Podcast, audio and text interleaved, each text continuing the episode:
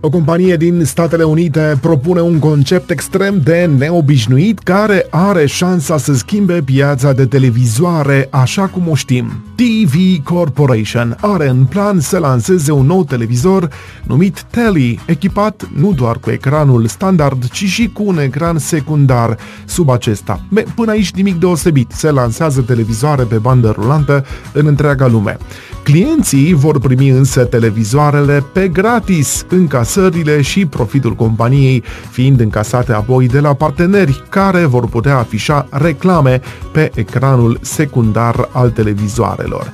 Conceptul este ieșit din comun deocamdată, întrucât televizoarele sunt în continuare produse considerate scumpe, în special cele smart, iar cumpărarea unui model din gamele superioare este de obicei o cheltuială mare. TV Corporation dorește însă însă să-ți dea un televizor gratuit pe care să îl folosești când și cât dorești, cu mențiunea că vei fi bombardat de reclame pe ecranul secundar din partea de jos. Acel ecran nu va afișa însă exclusiv reclame, spune cofondatorul companiei. Acolo vor apărea și noi informații despre vreme, titluri de pe publicațiile de știri sau scorurile meciurilor care sunt în desfășurare sau care s-au terminat de curând. Și mai interesant este însă faptul că televizoarele astea Teli nu vor fi echipate cu un sistem de operare smart, însă vor putea fi livrate alături de dispozitive de streaming precum cele de la Roku, Amazon sau Google, care oferă mai apoi acces la serviciile de streaming prin intermediul funcțiilor de cast sau prin aplicațiile dedicate. E bine, în partea de jos, unde se află ecranul secundar, Teli ar putea integra și un soundbar pentru a reda sunet la calitate mai înaltă decât boxele interne ale unui unui televizor obișnuit. Deși poate părea că un ecran secundar care afișează permanent reclame este ceva enervant sau deranjant, faptul că ai șansa să intri în posesia unui televizor fără să plătești pentru el va convinge probabil mulți potențiali clienți să accepte oferta. Desigur, nu te oprește nimic să acoperi acel ecran cu ceva pentru a nu distrage atenția în timpul vizionării. Site-ul oficial Telly, care este freetelly.com, sugerează că această lansare va fi cel mai important lucru care se va întâmpla în domeniul televizoarelor de la lansarea modelelor color. Site-ul nu vine cu alte informații deocamdată, fiind unul provizoriu, iar lansarea acestui televizor gratis ar putea avea loc chiar în acest an, probabil mai întâi în Statele Unite, iar apoi, evident, dacă proiectul merge bine, în întreaga lume. Un bărbat din Thailanda susține că a câștigat la loterie cu numerele pe care i le-a generat ChatGPT. El spune că suma nu e mare și nu îi va schimba viața, dar este totuși un câștig la care n-a ajuns niciodată jucând de unul singur. Într-o postare pe o rețea socială mai precizează că nu este prima dată când folosește inteligența artificială pentru a alege numerele de la loterie și explică felul în care a procedat. Într-un clip devenit viral pe TikTok, bărbatul spune că a introdus niște elemente despre loterie și câteva numere câștigătoare din anii precedenți. Apoi i-a cerut uh, chatbotului numere cu potențial. ChatGPT i-a generat numerele 52, 27, 29 și 99. În postare, autorul arată cum a reușit să facă sistemul să genereze o serie serie de numere câștigătoare bazate pe calcule în funcție de anumiți parametri. În urma postării, bărbatul a devenit și o vedetă în presa locală ba chiar internațional, aș spune, iată. Astfel, pentru postul local de știri, el a povestit că ChatGPT l-a avertizat că loteria este doar o chestiune de noroc și că ar trebui să fie atent să nu devină prea obsedat de ideea jocurilor de noroc și că mai curând ar trebui să facă ceva de genul exercițiilor fizice. Bărbatul dintr-un oraș din nord-estul Thailandei spune că suma nu este mare, dar că este mulțumit pentru că până acum nu a câștigat niciodată la loterie bucurie alegându-și singur numerele. Conform unui chestionar realizat recent, 63% dintre români cunosc detalii despre vecinii lor sau se vizitează ocazional, iar peste 80% ar fi dispuși să-și ajute vecinii în cazul unor urgențe. Ce înseamnă să fii un vecin bun? 55% dintre români cunosc informații detaliate despre vecinii lor, inclusiv numele acestora. 8% se vizitează ocazional, iar 32% își cunosc vecinii doar din vedere sau deloc.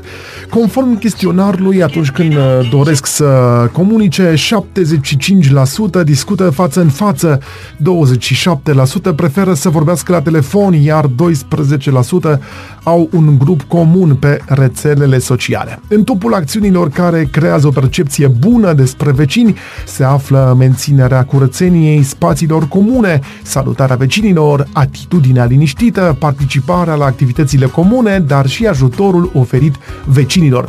Întrebați pentru ce ar cere ajutorul vecinilor, 69% dintre români au menționat situațiile în care locuința lor ar fi în pericol imediat din cauza unui incendiu sau a unei inundații. 59% ar cere ajutor dacă ar fi ei înșiși în pericol din cauza unei urgențe medicale, iar 39% ar apela la vecini pentru a le prelua coletele de la curier atunci când nu sunt acasă. Pe de altă parte, dacă ar fi în situația de a-și ajuta la rândul lor vecinii, respondenții se arată și mai deschiși. 84% ar oferi ajutor în cazul unor urgențe medicale, 81% în cazul unor pericole imediate ce vizează locuința vecinului. În același timp, 62% ar fi de acord să preia coletele vecinilor în lipsa lor, iar 44% ar fi dispuși să meargă la cumpărători în locul vecinilor atunci când aceștia nu s-ar putea deplasa. E bine, când vine vorba de comportamente deranjante în relația cu vecinii, printre cele mai deranjante comportamente ale vecinilor în România sunt menționate comportamentul agresiv 74%, zgomotul excesiv 73%, atitudinea nepoliticoasă 68% și nerespectarea curățeniei din spațiile comune 65%. De asemenea, printre cele mai neplăcute zgomote cu care pot deranja vecinii românii noștri se regăsesc muzica la volum ridicat 34%, bormacina și alte reparații, dar și certurile în procent de 22%. Când vine vorba despre alegerea unei locuințe, 53% dintre români consideră că este esențial să ceară mai multe informații despre vecini atunci când merg la vizionări. O medie de 39% dintre respondenți și-ar căuta o altă locuință dacă ar avea constant vecini foarte zgomotoși, dar și dacă ar fi intruzivi în legătură cu viața și locuința lor, în timp ce 34% s-ar muta dacă ar avea vecini de care să le fie teamă. Cum ar veni, aproape 40% s-ar muta din cauza vecinilor zgomotoși și intruzivi, însă doar 34, cu 6% mai puțin, s-ar muta dacă ar avea vecini de care să le fie teamă. Cum ar veni, românului îi este mai teamă de gălăgie și de bârfă decât de un pericol real în imediata apropiere. Ați auzit vreodată de Petralia Soprana? Probabil că nu. Nu e nimic că vă povestesc eu. Cocoțat pe o creastă înaltă, Petralia Soprana este desemnat unul dintre cele mai frumoase sate din Italia. Sicilia, cea mai mare insula Italiei, emană conceptul de dolce vita, cu zile însorite la malul mării și mâncare sumptuoasă. E bine, acum un alt orășel face ca visul de a trăi acolo să devină o posibilitate. Această Petralia Soprana, situată la sud-est de capitala Palermo, oferă stimulente în bani pentru noi rezidenți. Consiliul local speră că acest program va stimula populația în scădere și va readuce la viață casele nelocuite. Petraria Soprana este desemnat unul dintre cele mai frumoase sate, dar dacă vreți să locuiți acolo, trebuie rapid să vă depuneți un formular. Repede, o cer scrisă, nene. Petralia Soprana îi atrage pe noi rezidenți, dosar cu șină, îi atrage pe noi rezidenți cu plăți de 5.000 de euro. Fondurile sunt disponibile pentru persoanele sau familiile care aleg să-și mute reședința permanentă în oraș. Pentru a fi eligibili, participanții trebuie de asemenea să achiziționeze și dacă este necesar să restaureze o proprietate în municipiu. E, mă gândesc că nu ar fi tocmai ieftine casele, dar aș putea pune pariu pe ce vreți voi că sunt mai ieftine decât o garsonieră în Cluj. să fie clar. Schema speră să inverseze deceniile de depopulare din Petralia Soprana. Orașul are în prezent mm, mai puțin de 3000 de locuitori și peste 50 de case nelocuite. Timpul este însă esențial, deoarece mai aveți doar două zile pentru a vă depune dosarul cu șină. Cei interesați trebuie să contacteze direct Consiliul Municipal. Fuga pe Google toată lumea dacă vreți să mergeți acolo, pentru că viața în Petralia Soprana este liniștită, cu excepția numeroaselor festivități locale, cum ar fi zilele Sfinților, carnavalurile și festivalurile alimentare. Unul dintre târgurile alimentare este dedicat lintei, care este folosită pentru a face o supă tradițională aromată cu fenicul sălbatic și cicoare. Ah, gata, m-ați convins, mă duc de mâine în Italia. E, ragazzi! Sunteți pe frecvența Radio Astărnăveni. Dacă aveți de gând să mergeți la Amsterdam pentru a consuma substanțe ce în mod normal sunt interzise cel puțin pe meleaguri românești, trebuie să vă mai gândiți odată. A intrat recent în vigoare o interdicție de a fuma marihuana pe străzile din cartierul roșu din Amsterdam, partea unui efort al primei femei primar a orașului de a curăța zona. În cartierul prin care trec mai multe canale, cunoscut pentru bordelurile, cluburile de sex și cafenelele cu marihuana care atrag milioane de turiști pe an, dar care reprezintă o pacostă pentru locuitori, au fost amplasate pancarte. Persoanele prinse încălcând interdicția riscă acum o amendă de 100 de euro.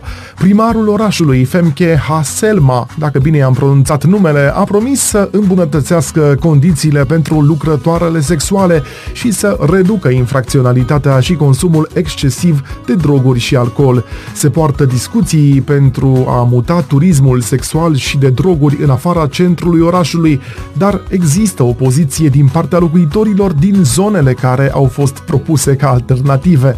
Oamenii vor avea în continuare voie să fumeze în interiorul și pe terasele cafenelelor care vând marihuana și hașiș în cartier și în alte părți ale orașului.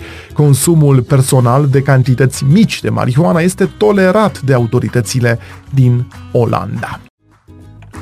O femeie din uh, Georgia de 75 de ani din Statele Unite și-a vândut casa ca să-i dea aproape 100 de mii de dolari unui bărbat de pe Facebook care a păcărit-o că s-a îndrăgostit de ea. Poliția a spus că femeia, care identitate nu a fost făcută publică, a început să vorbească cu bărbatul pe platforma socială în luna martie. Uuu, ce repede a devenit iubirea uh, o realitate virtuală, din păcate. Când relația dintre cei doi a început să devină serioasă, bărbatul a început să-i ceară banii. Flatată că un bărbat s-a îndrăgostit de ea, femeia n-a stat prea mult pe gânduri și și-a vândut casa. În total, femeia i-a trimis escrocului aproximativ 95.000 de dolari, cea mai mare parte a sumei provenind din vânzarea casei. Ea i-a expediat banii cash prin firme de curierat, în ciuda faptului că nu s-au întâlnit niciodată în persoană la o adresă din Nebraska. După ce a primit banii, bărbatul a întrerupt orice comunicare cu victima, iar aceasta și-a dat seama că a fost păcălită și s-a dus la poliție. Anchetatorii fac acum investigații în vederea identificării escrocului. Înșelătoriile de acest gen sunt tot mai întâlnite în Statele Unite. Numai în ultimul an, americanii au pierdut 1,3 miliarde miliarde de dolari din cauza escrocilor sentimentali de pe rețelele sociale. În general, aceștia vizează persoane singure, cărora le acordă timp și construiesc relații virtuale, apoi sub diverse pretexte cer bani. Țineți minte că nu doar în Statele Unite s-a întâmplat așa ceva, ci am avut parte de astfel de cazuri și în România și probabil că o să mai avem uh, parte, așadar oameni buni, mai ales uh, către cei singuri mă îndrept acum. Nu spun că e imposibil să ai o relație care să înceapă pe internete. Însă, când tu te... când pornești o relație uh, romantică, să-i spunem, numai pe internet, numai virtual, fără să te cunoști cu persoana respectivă și acea persoană, fie că vorbim de un bărbat, fie că vorbim de o femeie, începe să-ți ceară bani, trebuie să ți se aprindă, cum s-ar spune, beculețul roșu. Și în niciun caz să nu trimiți bani, pentru că acolo e o simplă înșelătorie, nu e nicio iubire, nu e nicio îndrăgosteală. Aba mai mult, și dacă la un moment dat, să zicem, uite, ești o, ca în uh, cazul din America, ești o femeie singură și ai întâlnit în online un bărbat Ba chiar după o lună, două de povești, v-ați întâlnit și în persoană, la o cafea, la o ciorbiță, la o tocăniță. Dacă după o întâlnire sau chiar două, nu știu, la început deja îți cere bani, fie și dacă v-ați văzut deja în persoană, E o înșelătorie, nu trimiteți oameni buni bani la astfel de persoane pentru că doar veți pierde bani. Nu știu uh, dacă în toate cazurile ticăloșii sunt prinși și chiar dacă sunt prinși, vă puteți trezi că aveți o pagubă substanțială. Mulți oameni, iată, își trimit economiile de viață sau își vând locuințele doar pentru că s-au îndrăgostit. Ei, mama ei de îndrăgosteală, uite cum te lasă fără cașcaval în buzunare și în conturi. Suntem pe 107 cu FM, frecvența Radio Astârnăveni. România este țara în care 3 din 10 oameni nu mai au dinți naturali în gură la propriu. Este de 3 ori mai mult decât media europeană. Paradoxal, tot în România, medicina stomatologică este aproape complet asigurată de mediul privat, statul având o implicare minimală, se arată într-o analiză recentă. Potrivit acesteia, în prezent, românii sunt europenii cu cele mai multe multe probleme de sănătate orală. Majoritatea trec pragul unui cabinet stomatologic abia când este prea târziu, de obicei atunci când îi doare.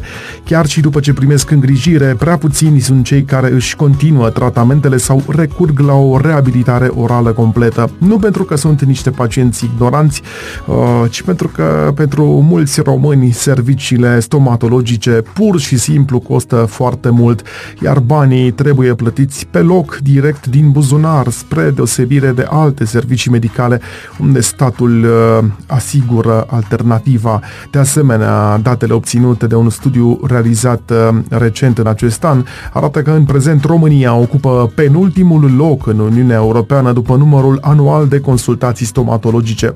Și nu e de mirare, având în vedere că domeniul asistenței medicale stomatologice este finanțat de sectorul public de sănătate într-o proporție de doar 5%, comparativ cu media media europeană de 30%. Conform uh, studiului, acum au mai rămas în sistemul bugetar doar cabinetele dentare care aparțin de unele ministere ce dispun de servicii de sănătate proprii, cum sunt Ministerul Transporturilor sau al Apărării Naționale, precum și cabinetele dentare școlare administrate de primării. Mai există câteva cabinete dentare studențești care țin de universități și cam atât din păcate. Rămâneți pe 107 cu 1 FM, frecvența radioas.